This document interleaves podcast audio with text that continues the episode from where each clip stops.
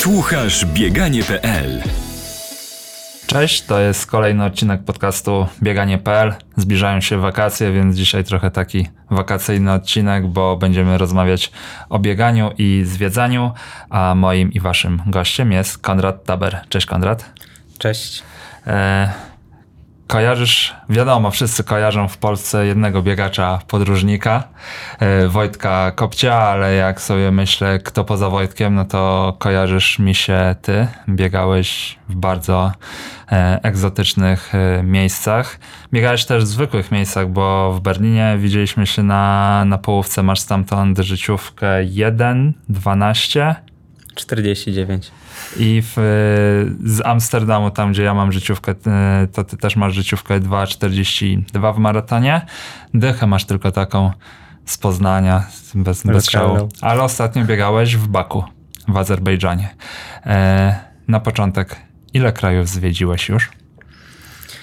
Szczerze mówiąc, staram się nie liczyć, ile jest tych krajów, bo jak jadę gdzieś, to nie zaliczam krajów tak, że stawiam tam stopę i to jest punkt na mapie odhaczony, tylko jak już gdzieś jadę, to staram się coś więcej tam zobaczyć.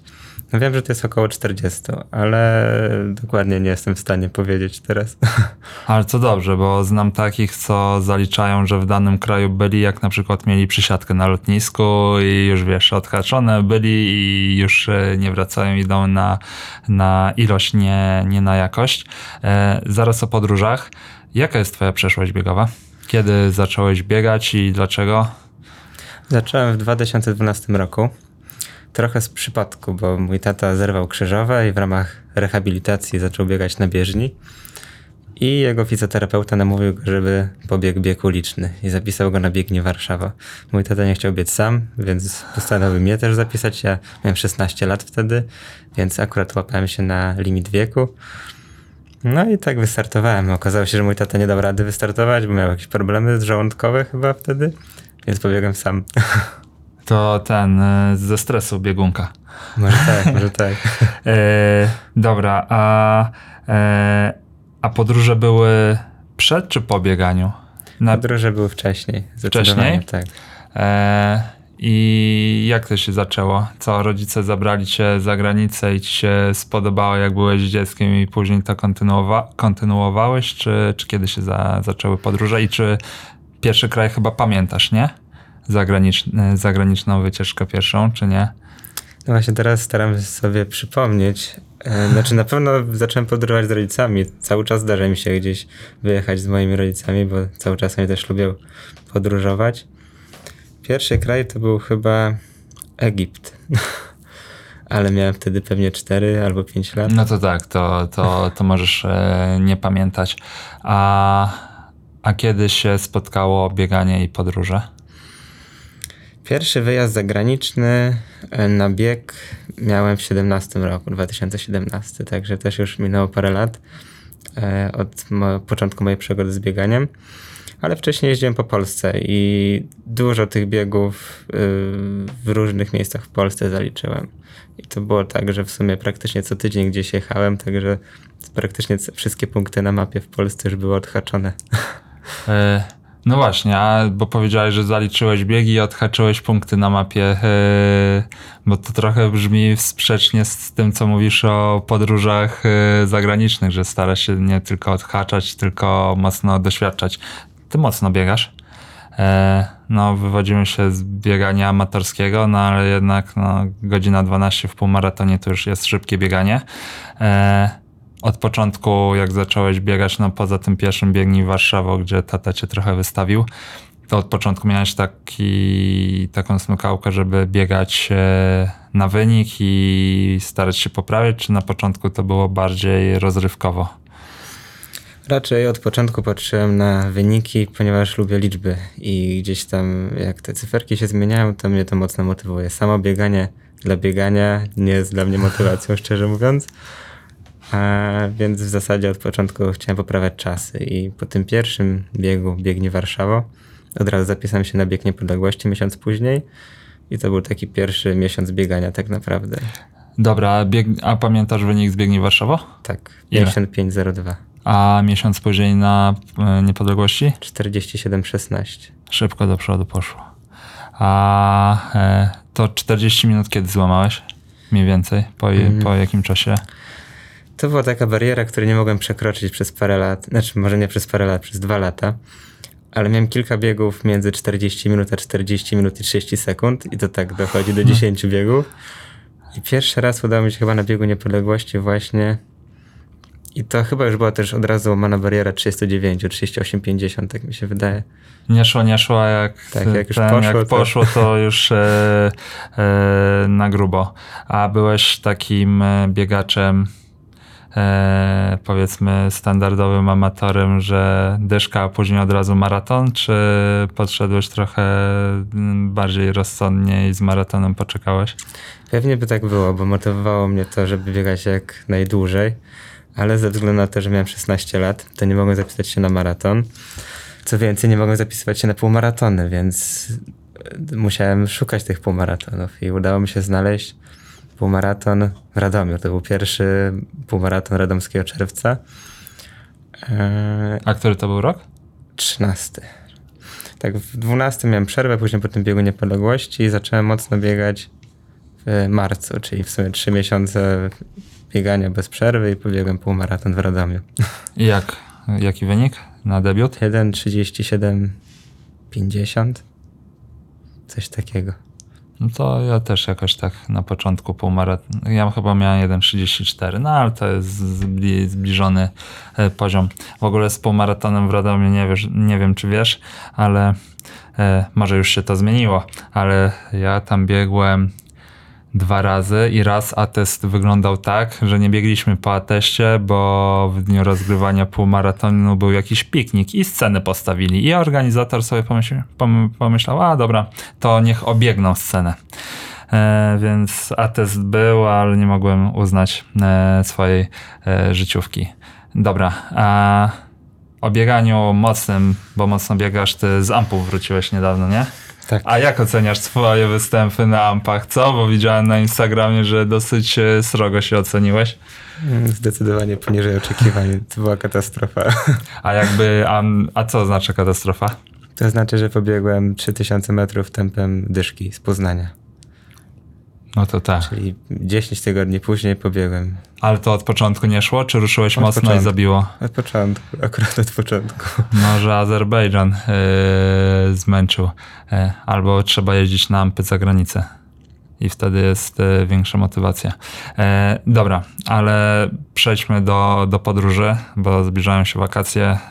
Pewnie część osób sobie będzie planowało jakieś wyjazdy, więc porozmawiamy dzisiaj o tym,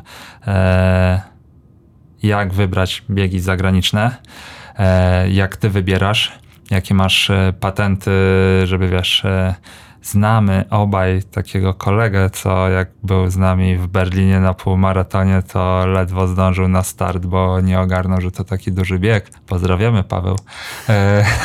Więc o twoich patentach, ale też o tym, jak w ogóle biegać za granicą, no bo nawet jak też na wakacje wyjedzie i nie będzie szukał jakiegoś startu, no to potrenować w nowych okolicznościach przyrody warto.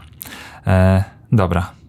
Jak wybrałeś ten pierwszy bieg w 2017 zagraniczny i jak w ogóle podchodzisz do startów za granicą? Nie wiem, otwierasz kalendarz World Athletics i patrzysz, co tam ma wysoką odznakę i muszę tam jechać, czy szukasz na jakichś blogach, kręcisz globusem, palec gdzieś wskaże i jedziesz?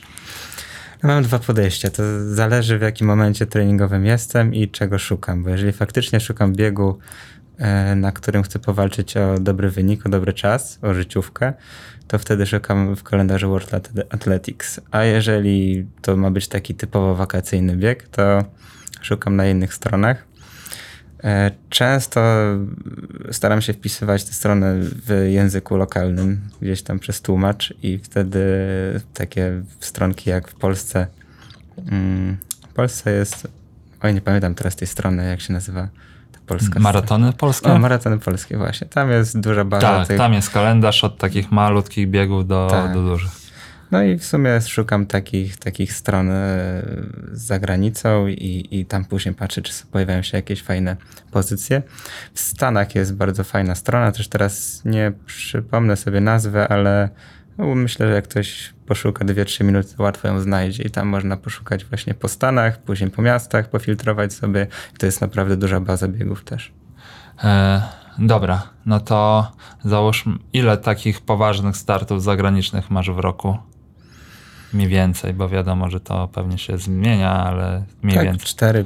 4-5 poważnych. A tych takich bardziej... No to ja tak zsumowałem, że wszystkie są poważne. Poważne, no to w tym roku w sumie będę miał 2 lub 3, a mniej poważne, no to też 2. Dobra. Ale to rozumiem, że Berlin, który już był, się zalicza do tych poważnych. Poważny. I co jeszcze przed tobą? Drugi poważny bieg w Berlinie. Maraton. Tak. To pewnie się znowu zobaczymy. A z mniej poważnych, no byłeś w Baku, w Azerbejdżanie. Co jeszcze biegasz w tym roku? W tym roku biegałem na Sylwestra 4 mile w Central Parku w Nowym Jorku.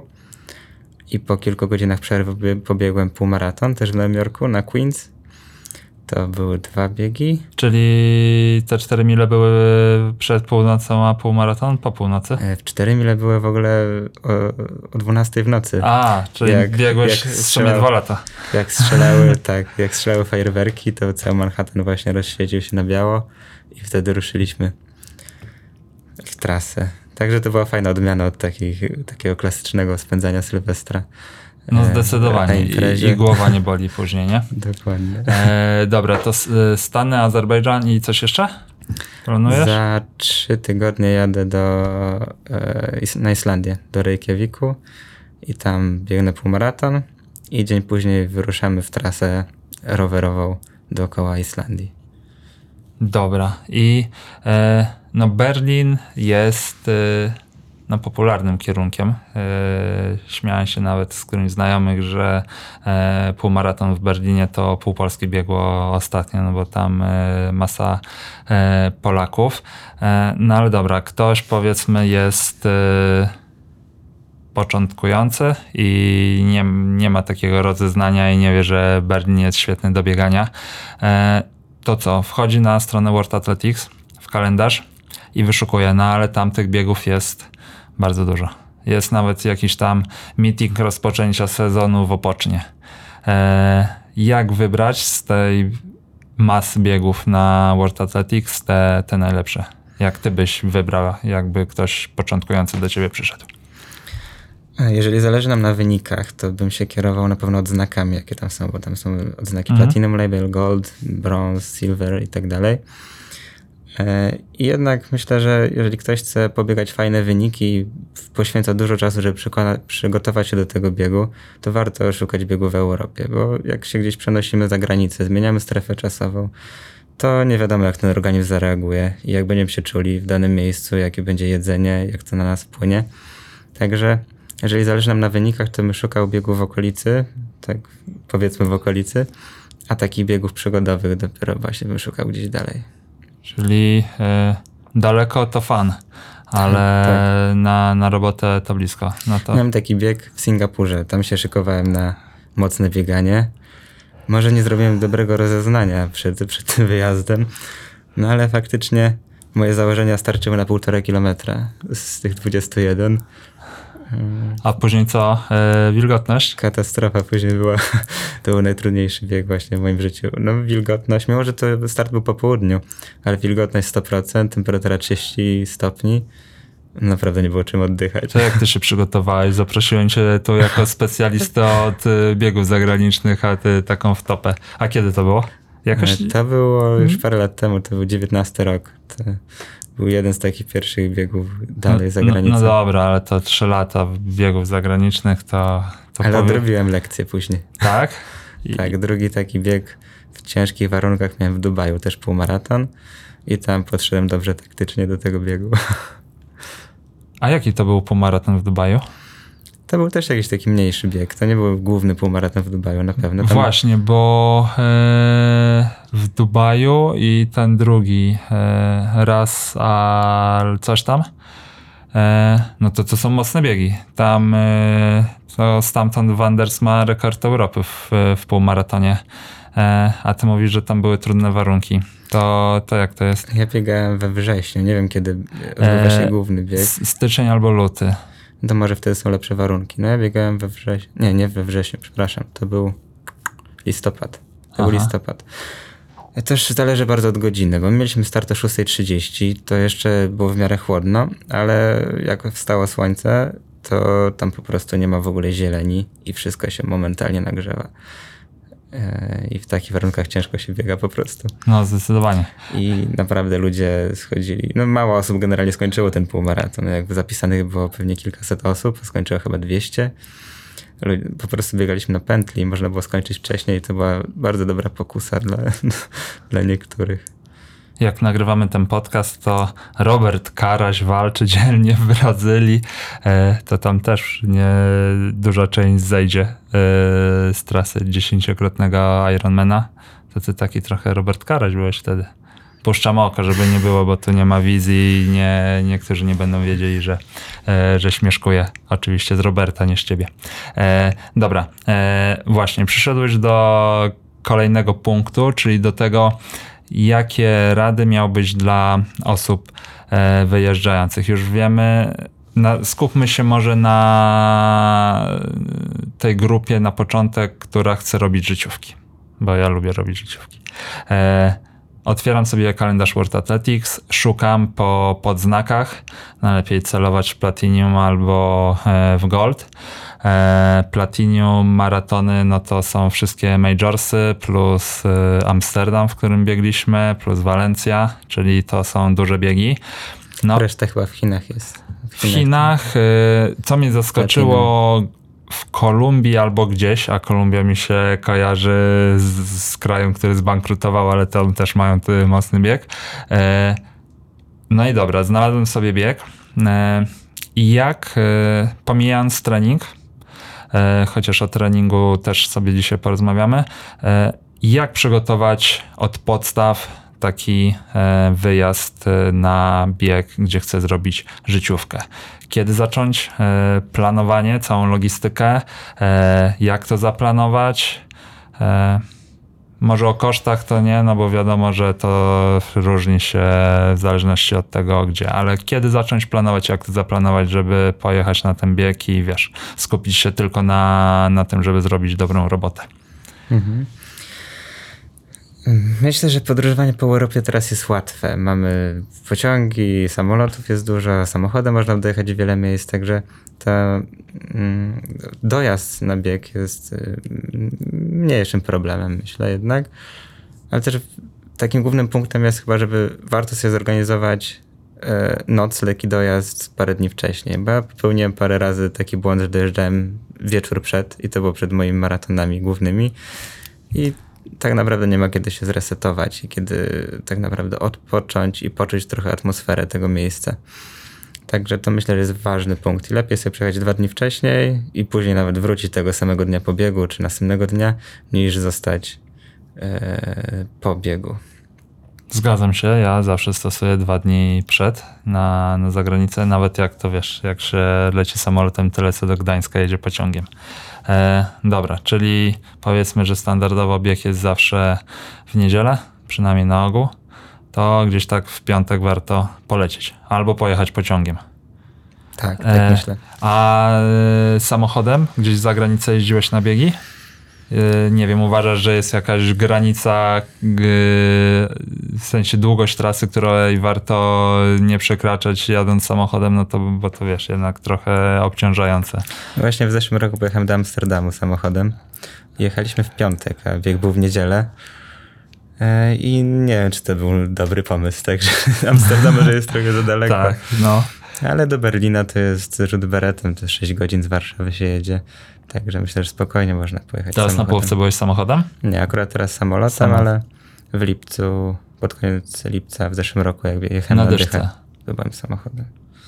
Dobra, czyli powiedzmy do naszych sąsiadów jeszcze samochodem można pojechać? Do Czech można pojechać, do Pragi. W Pradze jest fajny półmaraton, fajny maraton, także to też jest blisko od nas. Dobra, 2 dni wcześniej muszę tam być. Jak wybierasz nocleg? Bo ja mam, powiem ci, zresztą dobra, nie będę cię nakierowywał, no dawaj. Jak wybierasz nocleg? Fajnie, jak jest blisko startu, ale w sumie to nie jest problem, żeby dojechać rano na bieg. Nawet jak to jest 3-4 kilometry, no to 3 kilometry jeszcze można zrobić rozgrzewkę. Ale z hotelu więc na start? Tak, tak. No tak w sumie w Berlinie mieliśmy chyba 2 kilometry, 2,5 i sobie zrobiliśmy rozgrzewkę na bieg i to było fajne rozwiązanie. Ale jak jest dalej, to też nie uważam, żeby to był jakiś duży problem. Także patrzę na inne aspekty po prostu przy wyborze hotelu. To na co patrzysz? Kryterium ceny, okolica i pewnie też śniadanie. Fajnie, jak jest fajne śniadanie w hotelu. Okej, czyli stołujesz się w hotelu, w sensie to, co na śniadanie ci podadzą, to jesz, tak? Znaczy jak jedziemy na kilka dni, to warto wtedy skorzystać w inne dni, a przed biegiem to raczej małe śniadanie, coś takiego podstawowego. W sensie sam sobie organizujesz śniadanie, no, tak? Raczej jem na miejscu, to zależy od sytuacji, ale dobra, mam w miarę solidny żołądek, także przyjmę wszystko. Nie, dobra, bo dla mnie to wiesz, dla mnie to ja muszę mieć wszystko idealnie jak w domu, nawet swój dżem wożę i masło orzechowe, ale to wiesz... jak ty masz stalowy żołądek. Dobra, a wiesz co, znam, szczerze nie podejrzewałem ciebie o to, że robisz rozgrzewkę z hotelu na start, bo to zawsze, szczególnie przy ważnych startach, bo to mi się zawsze kojarzyło, wiesz, jak jest start for fun, to spoko. Dobra, ale co, biegniesz na start i zostawiasz coś w depozycie? Nie wiem, biegniesz z plecakiem? Przecież to niewygodnie. Jak ty to rozwiązujesz? No akurat w Berlinie było ciepło, więc nie trzeba było dużo rzeczy ze sobą zabrać, więc telefon i bluza do depozytu, no to bluza na sobie, no, telefon w kieszeni, to nie jest duży problem. Okej, czyli wiemy, że już 2 dni przed startem, wiemy, że hotel dobrze jakby był przy starcie, ale jak jest w promieniu 3-4 km to jest luz. Zawsze jak masz hotel dalej, to dobiegasz na start? Nie. Jak jest dalej, to wtedy korzystam. W sensie 3-4 kilometry to zawsze dobiegasz? Myślę, że przy 4 to też już bym się zastanawiał, ale 3 to jeszcze tak jest optymalnie. Dobra, a zdarzało ci się spać dalej od startu? Tak, właśnie w Amsterdamie spaliśmy pod miastem i tam podjechaliśmy samochodem na tyle blisko, na ile się dało i później autobusem. Tu... Pytania mogą się wydawać dziwne, ale uwierz mi, że znam ludzi i to są historie z Amsterdamu, że ktoś się zorientował wychodząc z mieszkania, że tramwaje nie jeżdżą, bo jest bieg. Planujesz dużo wcześniej podróż i jakoś w sensie z hotelu na start i sprawdzasz to jakoś, nie wiem, na lokalnej stronie Zarządu Transportu Miejskiego Amsterdamskiego, czy nie wiem, liczysz na to, że będzie tak zorganizowane to wszystko, że i tak dojedziesz? Jak jest solidny organizator, to raczej udostępnia informacje, jak wygląda komunikacja tego dnia. Więc w sumie nie miałem problemu z dojazdem nigdy. Też może wtedy w takich przypadkach warto patrzeć jak jeździ metro na przykład, albo jakieś pociągi, a mniej kierować się właśnie tramwajami czy autobusami, jak widać, że przecinają trasę biegu. No ale myślę, że jest to do zorganizowania i to nie jest jakiś duży problem. To faktycznie jak ktoś na ostatnią chwilę, pół godziny czy godzinę przed biegiem zastanawia się jak dojechać, no to wtedy pojawiają się jakieś kłopoty, ale jak się podejdzie do tego rozsądnie. To... Wiesz, ty mówisz z uśmieszkiem, ale... No ja znam osoby, które są dosyć doświadczone, a jednak, no tak jak mówię, okazało się, że tramwaj nie jedzie albo wejście jest kompletnie z drugiej strony, więc taka logistyka no jest ważna. Spóźnimy się na start kiedyś? Słucham? Czy spóźnili się na start kiedyś? No jeden kolega, jak biegliśmy w Berlinie i to nie Paweł, to też popełnił ten błąd, no bo w Berlinie, jak słuchacze nie wiedzą, no to jest cały start ogrodzony jak, nie wiem, jak teren openera, jedne bramki. No i koledzy nie wiedzieli, że jest tylko jedno wejście, myśleli, że sobie wejdą od startu. To powiem ci, że Już tam muzyczka leci, ona chyba jest Chicago Bulls, jakimś tam hymnem i oni zawsze to puszczają w Berlinie, to ta muzyczka już leciała, a Łukasz wbiegał taki, wiesz, z paniką w oczach i stawał obok mnie, ale później był najszybszym Polakiem, 1.7 pobiegł, więc jak widać może adrenalina mu podziałała. Berlin faktycznie jest wyjątkowym biegiem. Czegoś takiego jeszcze nie widziałem, może to był też największy bieg, w jakim startowałem, ale tam faktycznie jest bardzo duża przestrzeń zamknięta i jak ktoś coś źle zrobi mały jeden błąd, to później może mieć kłopoty. Ale na przykład w Walencji czy w Pradze to też są całkiem duże biegi, to tam jest wszystko jasne i tam nie ma tak? Bo, tam bezproblemowo można trafić na start. Ja nie mam takiego wielkiego doświadczenia w biegach za granicą, no ale to się zgadzam, że wszędzie tam, gdzie biegłem za granicą, to nigdzie nie było tak jak w Berlinie, że tam chyba prosta startowa to 800-600 metrów było zamknięte, nie? I na około, pamiętam jak później musiałem podbiec, to wychodziło z 2 km na około. Może dobrym podejściem jest też właśnie zaliczenie depozytu na trasie, na start. Mhm. Nawet jak nie chce się nic tam zostawiać, to jak już się dojdzie do depozytu, to na pewno ktoś tam będzie, kto będzie kierował, czy będą jakieś strzałki, żeby trafić na ten start, to wtedy nie zrobimy żadnego błędu. Tak, chociaż Berlin wydaje mi się, że super zorganizowany. A jak Amsterdam? Bo w Amsterdamie jest start ze stadionu i tam też trzeba wejść wcześniej. Tak, trzeba wejść wcześniej i tam pamiętam była taka sprawa, że trzeba było wejść swoją bramką. Mimo że w sumie wszyscy lądowali praktycznie w tym samym miejscu, trzeba było wejść odpowiedniej od dobrej strony na stadion. I też pamiętam, że tam szukałem mojego wejścia, bo to nie było dobrze poinformowane, ale jak już trafiłem, no to już było wszystko okej. W ogóle dzisiaj widziałem, że organizatorzy w Amsterdamie zwiększyli pulę numerów i część osób będzie startowała z innego miejsca. Że zostało tam kilka, chyba 500 numerów na start ze stadionu, gdzie były igrzyska w 26, a reszta będzie startowała w ogóle z innego miejsca, ale o jakichś dziwnych sytuacjach to mam nadzieję, że jeszcze mi opowiesz, bo wróćmy do tego planowania. Przylatuję 2 dni wcześniej, albo przyjeżdżam, jak jest blisko, hotel, powiedzmy w promieniu do 3 km najlepiej. A co z jedzeniem przed? Ty masz tak stalowy żołądek, że po prostu idziesz sobie gdzieś blisko, czy sprawdzasz, masz jakieś sprawdzone wcześniej miejsca, nie wiem, szukasz na jakichś stronach opinii, gdzie można coś zjeść i będzie to bezpieczne? Bo to tak jak podobno McDonald's na Igrzyskach w Wiosce Olimpijskiej jest najchętniej odwiedzaną miejscówką, bo jest sprawdzona i wszyscy McDonalda znają. Czy w Europie raczej nie ma problemów ze znalezieniem miejsca, gdzie się nie zatrujemy, także w Holandii, w Amsterdamie to w zasadzie gdziekolwiek pójdziemy raczej zjemy dobrze i smacznie i zdrowo, jak na jedzenie przed biegiem. Ale gdzieś na biegach za granicą, na przykład w Nowym Jorku, to faktycznie trzeba się zastanowić, co się je, bo tam można zjeść różne rzeczy i różnie to może na nas wpłynąć. A wpłynęło kiedyś coś na ciebie źle? Takiego lokalnego? Akurat miałem szczęście takie, że nie. W Baku zjadłem kebaba i popiłem ajwarem, to jest taki biały napój na bazie mleka i przyjął się. Nie, to rzeczywiście stalowy żołądek. Dobra, czyli mamy 2 dni przed, hotel do 3 kilometrów, no i w Europie raczej bez problemu. Jakieś inne, no i żeby sprawdzić jak działa ADS, jeżeli mamy gdzieś dalej, jakieś inne rady, takie logistyczno-organizacyjne dla biegaczy? No ja myślę, że to też tak jak w sumie ktoś biega w Polsce, żeby po prostu przygotować sobie wszystkie rzeczy, które nam są potrzebne dzień wcześniej, bo rano przed startem, nie wiem, wstaniemy pół godziny za późno, 15 minut za późno i faktycznie wtedy pojawia się stres.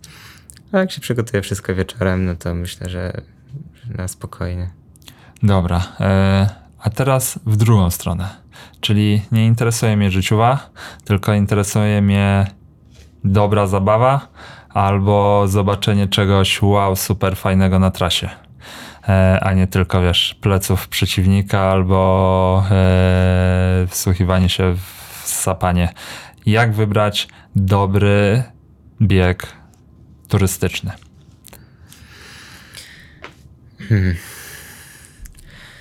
Gdzie ty szukasz takich, no mówiłeś na lokalnych stronach, ale no na lokalnych stronach takich jak są maratony włoskie.pl, no to tam jest masa tych biegów. Jak wybrać ten, który będzie czymś się wyróżniał, który będzie niezapomniany? Warto zwrócić uwagę na ilość uczestników w poprzednich latach, bo jednak jak startuje kilka tysięcy ludzi, to już nie jest taki przypadkowy bieg lokalny. Także to jest jeden z punktów też. Jednak jak się wejdzie na stronę organizatora, jeżeli już jest strona organizatora, to też jest już jakiś znak. Można zobaczyć zdjęcia z zeszłego roku czy z zeszłych lat. Także można zrobić taką bardziej dogłębną analizę. No dobra, ale ty startowałeś w Dubaju, przepraszam, gdzie ile osób wystartowało? Kilkaset, tak? Tak, no to, ale to akurat byłem przygotowany na to, że tam będzie tyle osób. Okay. I to był w sumie fajny bieg. Tam była super trasa, bo trasa była w samym centrum. Była w takich godzinach, gdzie było po prostu mniej ludzi, czy to nawet był chyba dzień wolny. Także to nie było problemu dla organizatora, żeby zamknąć po prostu trasę. Także turystycznie to był bardzo fajny bieg. Może jakby nie było pętli, to byłoby lepiej, bo tam były 3 pętle, ale no jednak w dużym mieście zamknąć 21 km, no to już jest wyzwanie. Tak jeszcze a propos szukania, no to ja często wpisuję też nazwę miasta plus, nie wiem, half maraton, maraton i wtedy raczej wyskakują duże biegi, bo w każdym takim dużym mieście w krajach rozwiniętych gdzieś tam te takie biegi się pojawiają, czy jakaś dyszka, także można w ten sposób też szukać. Czyli można najpierw znaleźć sobie miejsce, w które chcesz pojechać, a później dopasować do tego bieg. Dobra, no wiadomo, że jeżeli celujemy w życiówę i jedziemy do tego Berlina, Amsterdamu czy do Walencji, no to jakby przygotowania są pod ten start. Głównie wiosna albo jesień. No ale jak chcemy po drodze zaliczyć turystyczny bieg, to jak byś ty ze swojego doświadczenia radził wplatanie w cały rok takiego biegu, wiesz, for fun, żeby się rozerwać i coś zobaczyć, niekoniecznie się spinać na wynik, żeby wiesz, nie kolidowało to z przygotowaniami, nie wiem, czy to zrobić na początku przygotowań, w połowie, czy w ogóle przesuwać to na jakiś okres roztrenowania. Pytanie tylko wtedy, czy na roztrenowaniu w ogóle startować. Jak ty ze swojego doświadczenia byś doradził komuś, albo sam jak robisz? Właśnie staram się nie wybierać biegów takich turystycznych przed ważnymi startami. Jednak taki miesiąc przed warto się już skupić na miesiąc tylko, tak? Tak, na starcie docelowym. Ja tak do tego podchodziłem.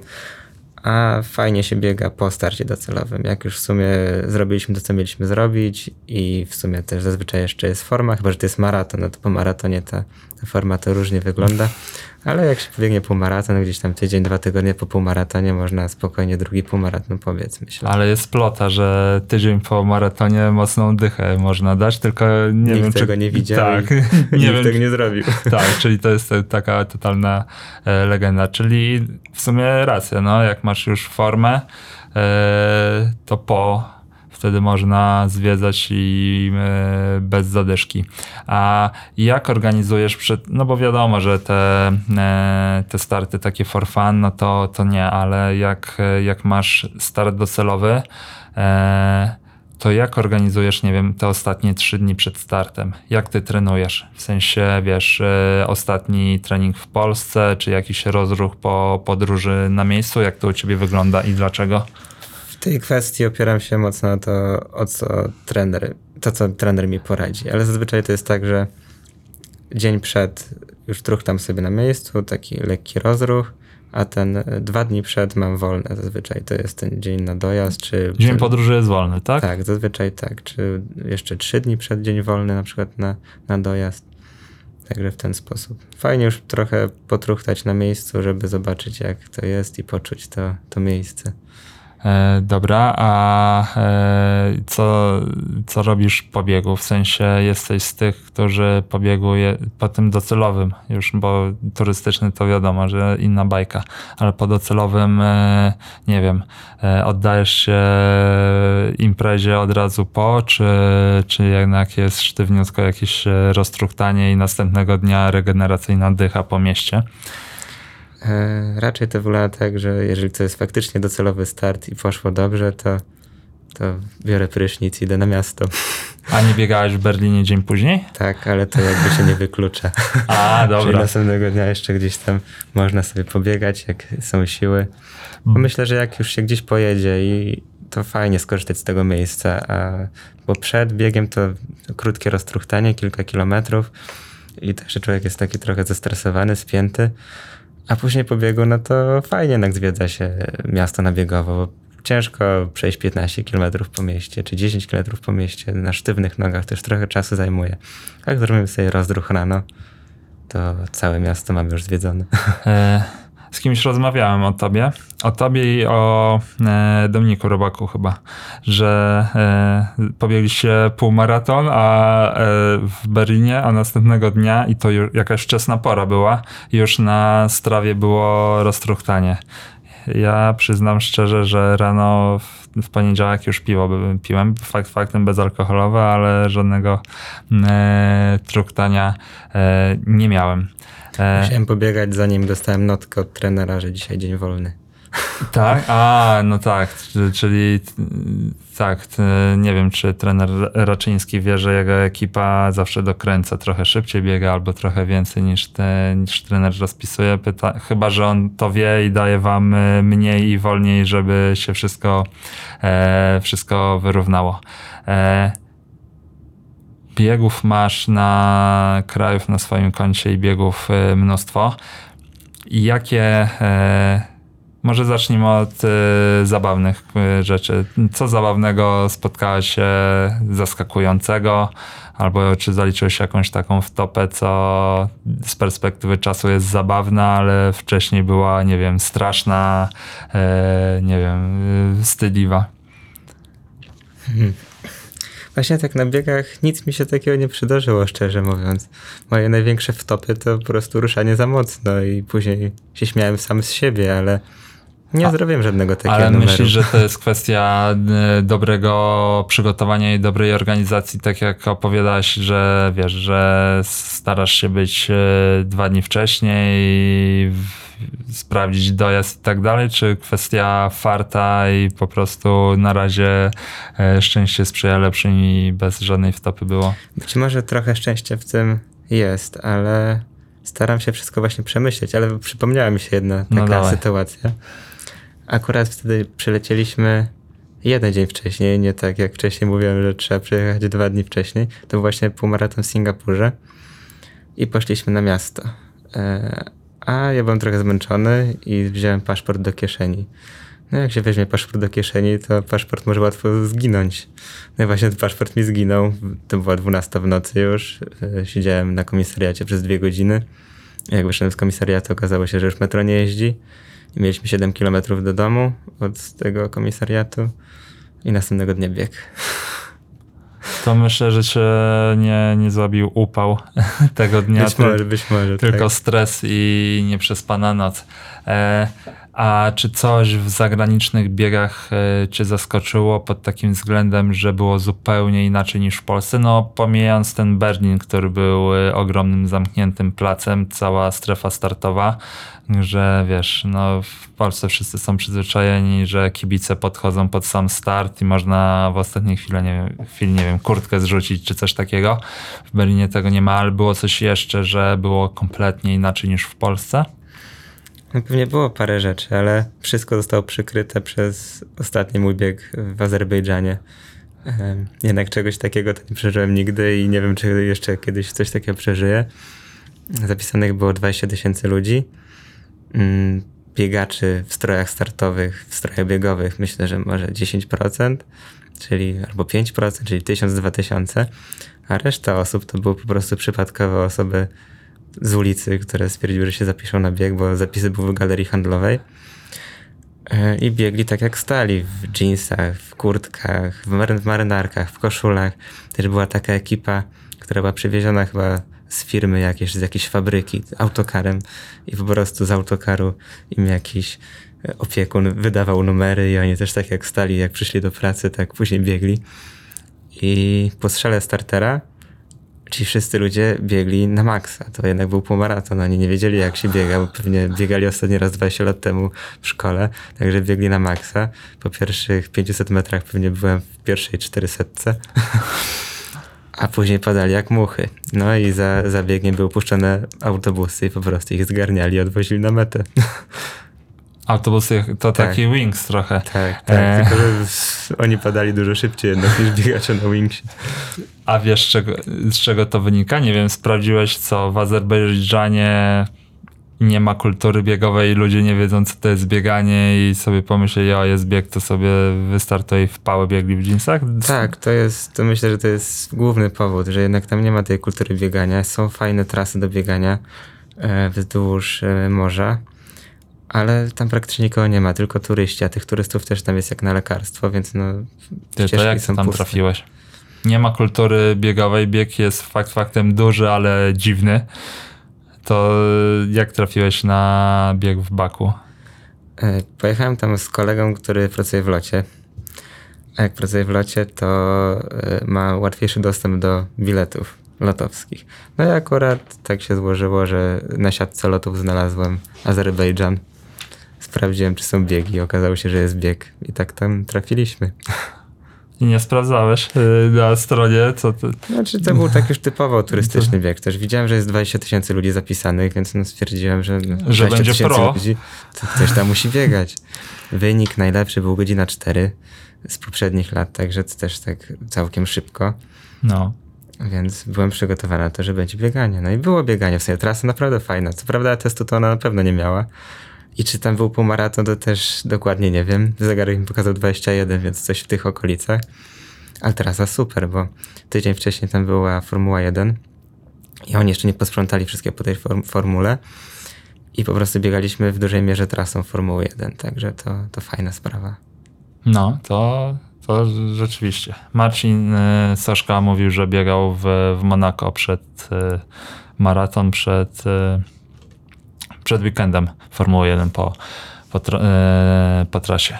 Jeszcze taka anegdotka do tego biegu w Singapurze, bo tam w sumie trasa też jest po torze Formuły 1 w dużej mierze i start jest w tej całej bazie, gdzie oni mają serwis. Także to też jest fajne. To ty jesteś jak Elliot. Elliot na Monzie dawał, a ty w Singapurze i w Baku. Tylko on szybko biegał. Ty też szybko biegasz. Dobra, a zostawmy może starty, przynajmniej na razie. Na pewno biegasz też za granicą bez startów, w formie takiej wakacyjnej. Jak byś radził, bo często nawet twój trener ostatnio w podcaście, takim wideo podcaście, on biegł, a Stasiek Śmietana go nagrywał i tam padło pytanie, jak zaplanować urlop, żeby można było na nim biegać. Jak ty byś zaplanował urlop, żeby, no wiadomo, wychillować się i zjeść coś dobrego i ogólnie wypoczywać, ale też móc realizować mniej lub bardziej poważny trening?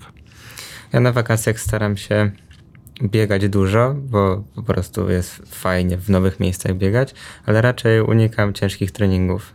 Zabawy biegowe, przebieżki tak, ale biegi ciągłe czy jakieś takie mocniejsze treningi to bardzo rzadko.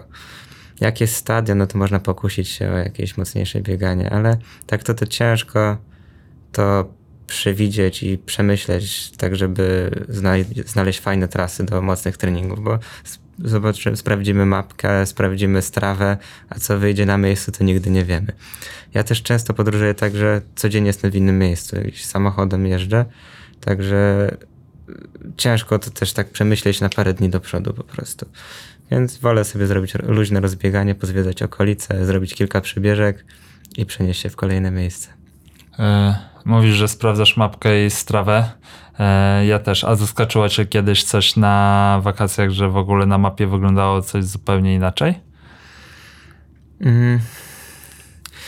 No, czasem jest tak, że na przykład trasa się wydaje szybka, asfaltowa, a później się okazuje, że to jest żwir albo piasek, albo coś jest nie do końca dokładnie oznaczone, albo gubi się GPS na tej trasie.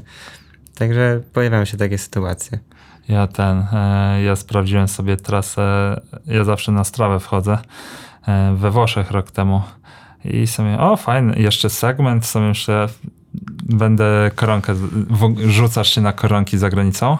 Ostatnio zacząłem właśnie, jak trochę poczytałem was i posłuchałem. Ja zawsze szukam jakiegoś segmentu i mam już parę zagranicznych segmentów i one się trzymają, ale miałem we Włoszech taki, że sobie myślę, spoko, trochę pod górę jest, ale wiesz, w procentach jak podajesz, to ty nigdy nie wiesz dokładnie.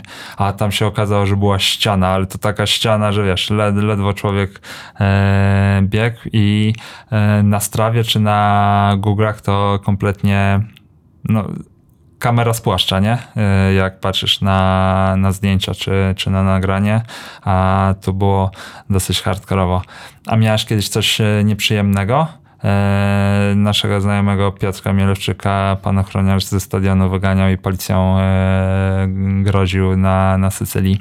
Zdarzyło się coś, co było nieprzyjemne, straszne, niebezpieczne? Nie, raczej nie. To takie rzeczy...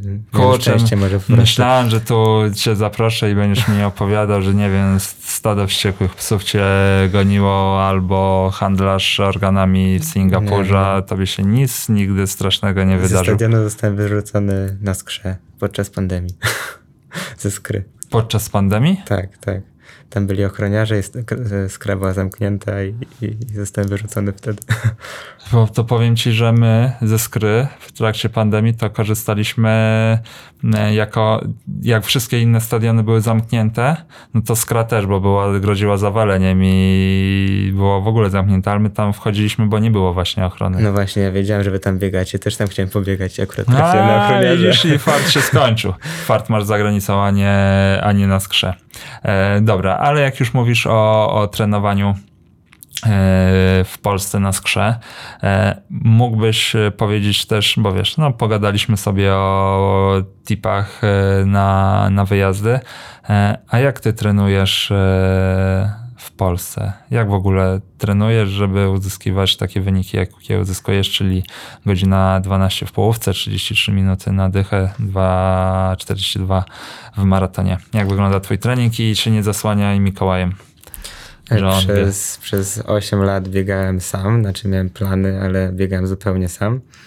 I właśnie od ostatnich 2 lat zacząłem biegać w grupie więcej, czy w grupie, czy nawet 2-3 osoby i widzę duży efekt tych treningów. Jednak treningi dużo łatwiej wchodzą, dużo szybciej mijają i mam też dużo większą frajdę z tego jednak. Także biegam w grupie najczęściej w soboty, gdzieś tam w tygodniu, środa, czwartek też się staram i myślę, że to daje duży, fajny efekt. A skąd pomysł na grupę? Nie wiem, ty z Mikołajem od 2 lat trenujesz i to on cię namówił na bieganie w grupie, czy to jakoś inaczej poszło? Tak, moje bieganie w grupie złożyło się razem z tym, że Mikołaj zaczął trenować na Skrze zawodników w soboty i zaprosił mnie nawet na swój pierwszy trening wtedy i od tamtej pory zacząłem przyjeżdżać na Skrę też w soboty. Zawsze pozory z Facebooka i z Instagrama mylą, przynajmniej na ogół, ale ty wydajesz mi się człowiekiem, który nie trenuje jakoś gigantycznie mocno i tak dalej. Nie. Jaki masz kilometraż tygodniowy? Ja bym chciał więcej, ale jestem stopowany cały czas właśnie. Kilometraż tygodniowy. No tak około 100 wychodzi pewnie, bo wychodzi mi tak 400 km miesięcznie. I to jest taka średnia z ostatnich 2 lat mniej więcej. Więc wychodzi taka 100 tygodniowo. Ale ostatnio w sumie mniej, tak 70, 80 to nie jest dużo. Bo wiesz, pytam dlatego, że no mniej więcej wiem jak trenujesz i tu jest ciekawy kontrast do tego, że są osoby chcące łamać 3:30 w maratonie albo 3 godziny i łupią po 160 kilometrów. A ty biegasz zdecydowanie mniej, za to zdecydowanie szybciej. To ile to treningów tygodniowo wychodzi? Jaki masz układ? Najczęściej 6. Teraz biegałem 6 w przygotowaniu do Berlina, ewentualnie 7, jak sobie dorzucałem lekki trening w czwartki rano. Wtedy robię 2 treningi w czwartek i poniedziałki najczęściej mam wolne. Wtedy jakiś taki trening zastępczy. Może nie jest to zupełnie wolny dzień właśnie, tylko jakiś trening zastępczy, jakieś płotki, ćwiczenia w domu, coś takiego. Ale bieganie jest 6 razy z reguły. A siłownia, czy to tylko ćwiczenia w domu? No, siłownia. Nie czuję tego zupełnie. W sensie fajnie byłoby chodzić na siłownię, ale... Słuchaj, ja mam takie samo podejście, że zawsze sobie mówię, kiedyś zacznę, ale jeszcze nie zacząłem. Musimy razem się zapisać. Znaczy ja jestem zapisany, ale na bieżnie chodzę albo do sauny. A jak wygląda twój układ tygodniowy? Ja tu lubię prosów wypytywać, jak wygląda ich układ. No to już wiemy, że u ciebie poniedziałek jest dniem, gdzie jest trening jakiś tam zastępczy, bez biegania. Co mówiłeś mi, że tu jest lekki uraz, ale co byś biegał we wtorek? Co ci daje Mikołaj? We wtorek najczęściej biegam easy. Godzinkę, 12-14 kilometrów. W środę biegam albo drugi zakres, albo tempo, jakieś 1000, 1,5, coś takiego. A w jakim tempie jest drugi zakres u ciebie? Tak 3,45. Okay. No i wtedy też jakaś 12, 10, czasem 14, czasem podzielony na pół, 2 szóstki na przykład. To zależy, w jakim momencie jesteśmy. A takie 1000 tempa? W przygotowaniu do maratonu biegałem wszystko tempem półmaratonu, czyli te tempo takie przelotowe 3,27, no to biegałem 4, 3, 2 takim tempem, no 1000 szybciej, 1000 tam 3,22, 3,23 biegaliśmy. Ile takich 1000 było? 14 chyba. Bo to wiesz, jeden trening 12, drugi 14. To jest kontrowersyjny temat, bo jak kiedyś na forum Bieganie.pl padło, że ktoś biega 1000 w tempie półmaratonu, czy tam ciut szybciej, to że po co taki trening? Przed współpracą z Mikołajem biegałeś coś takiego? Biegałeś 1000 w większej liczbie powtórzeń za to wolniej? Nie, raczej nie. Właśnie przed pracą z Mikołajem inni trenerzy wpisywali mi zazwyczaj do 10. Rzadko kiedy miałem 12 kilometrówek. Także raczej tego treningu takiego pod półmaraton nie używali. Wtedy dłuższe odcinki się pojawiały. A jak biegasz 2, 3, 4, to w jakim układzie?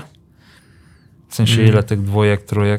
2 biegałem chyba 6 było 2, 3 były 4 i 3 były 3. Czyli klasycznie, no około 12 kilometrów. Były 3, tak. Około 12 kilometrów. Tak. W zeszłym roku robiłem chyba 4 czwórki. Wtedy było 16. Ale to w tempie półmaratonu? O, teraz sobie nie bo to już hardkorowy trening. Wtedy to było w przygotowaniach do półmaratonu, ale w przygotowaniach też do maratonu. Ten półmaraton był po drodze, miesiąc przed maratonem. Więc nie, 4 czwórki to już jak w tempie półmaratonu to solidnie. A jakie przerwy? U Mikołaja raczej na krótkich przerwach się biega. Także najczęściej tam jedno kółko na stadionie. 400 metrów. W trójce. Tak. Czyli z 2 minutki. 2 z kawałkiem. W parach do 3 pewnie. Taki. Okej. Dobra, czyli kolejny dzień to jest czwartek. Co biegasz po... W środę to bym raczej biegał właśnie krótsze, kilometrówki, coś takiego, a te takie dłuższe treningi, już 4, 3, to biegam w soboty zawsze. No tak, no bo masz więcej czasu. Tak, no i też bieganie w grupie, to też wtedy łatwiej się wykonuje taką robotę. A jak w środę biegasz ciągły, drugi zakres, a w sobotę masz... 2, 3, cokolwiek, jakieś tempo, to jak wygląda czwartek i piątek? Tam jest jeszcze czas na coś szybszego, czy same easy?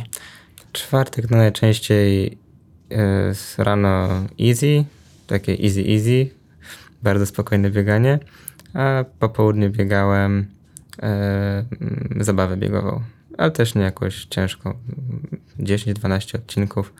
I piątek wtedy już też spokojne bieganie, luźne. I w niedzielę long. Klasycznie. Od jakiego poziomu biegasz 2 treningi dziennie? Ten drugi trening to sam sobie trochę dodałem, także to nie, ja takich planów nie dostaję. Więc w sumie zacząłem biegać od roku, drugi trening. Podczas pandemii zacząłem biegać też 2 treningi, ale to nie miało dobrego efektu. Tam się posypałem właśnie. Jak się zaczęła pandemia w 2020 roku, to miałem 3 miesiące mocnej roboty i się posypałem później.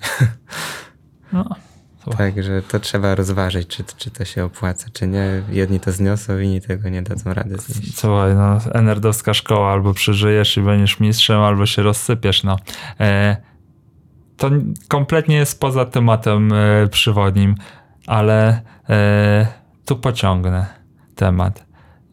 Jaki w takim razie jest sens trenowania u Mikołaja czy u jakiegokolwiek innego trenera, jak sobie dodajesz trening?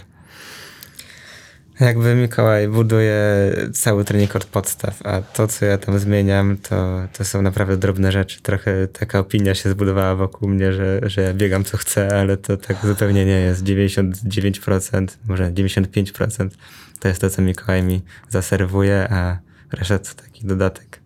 No ale drugi trening tego samego dnia. Ale to jest bieganie 7 km po 5,30. Na kofiranie z Adidasem. Tak.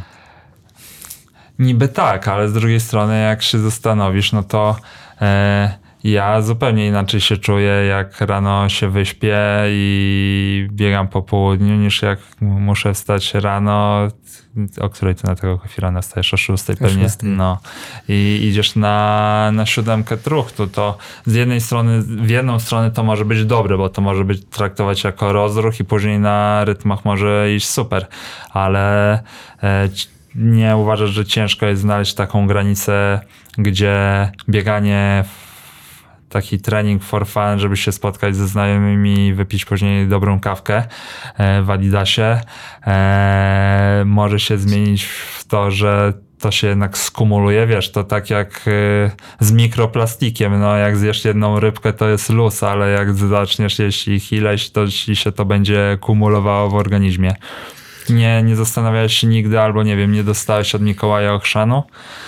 Znaczy Mikołaj wie, że ja tam chodzę, to nie da się tego ukryć, także też na pewno to jakoś wpisuję w plan. Ale ja biegam, bo to sprawia mi przyjemność i chcę mieć frajdę z biegania. Nie jestem zawodowcem, tylko robię to po prostu, bo to lubię. Więc gdzieś tam zostawiam sobie rezerwę na to, żeby po prostu mieć z tego frajdę. A bieganie rano ze znajomymi i później picie kawki jest fajne, więc no, nie chcę z tego rezygnować po prostu.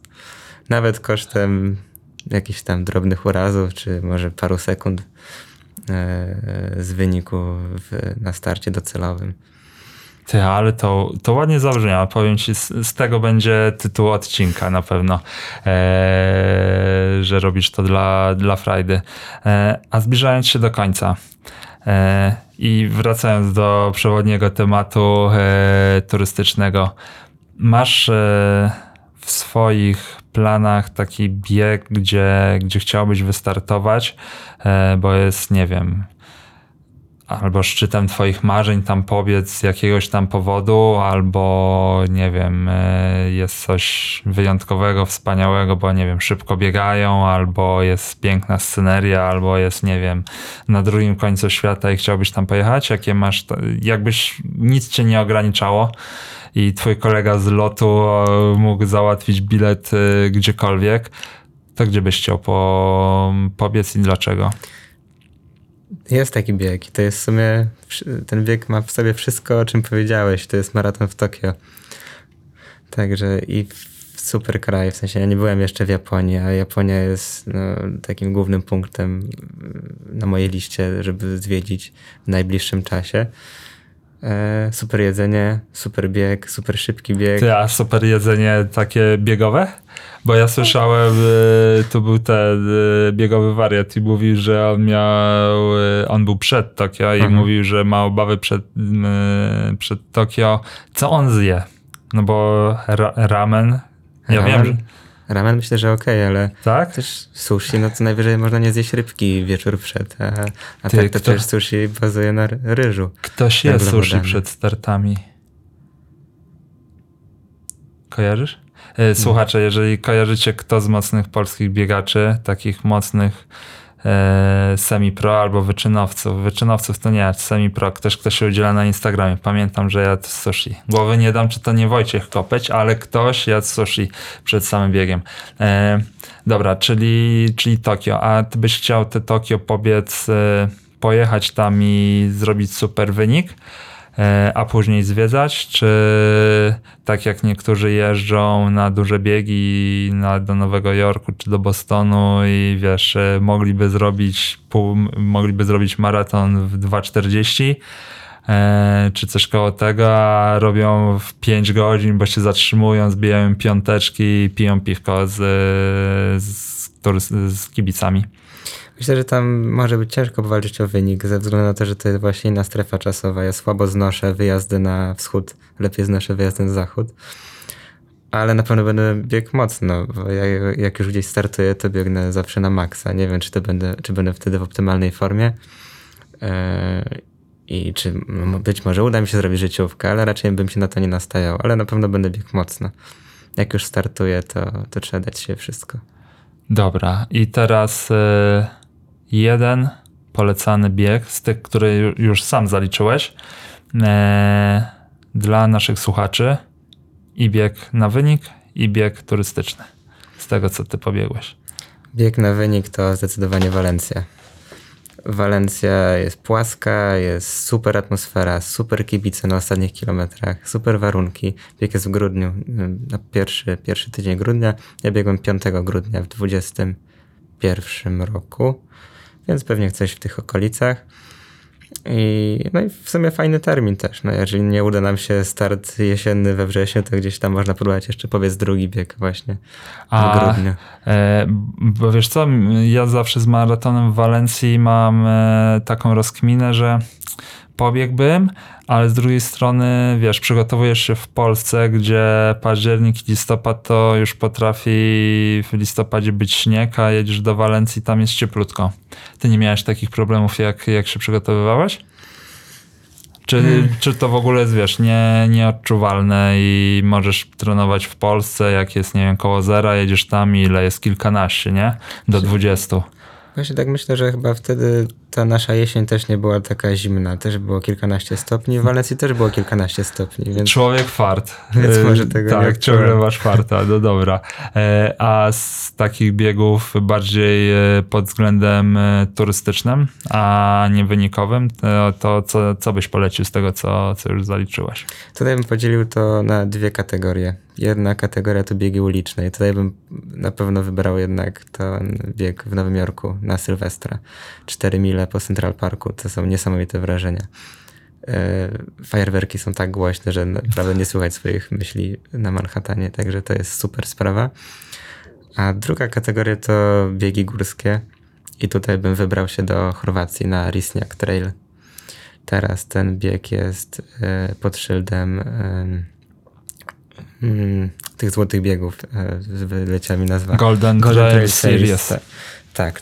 I to jest też super bieg, bo on też, te góry może nie są wysokie, tam pewnie jest przewyższenie około 1000 metrów, ale widoki są niesamowite, bo jednak widać to morze, też fajna roślinność tam jest, taka niska, także super wrażenie.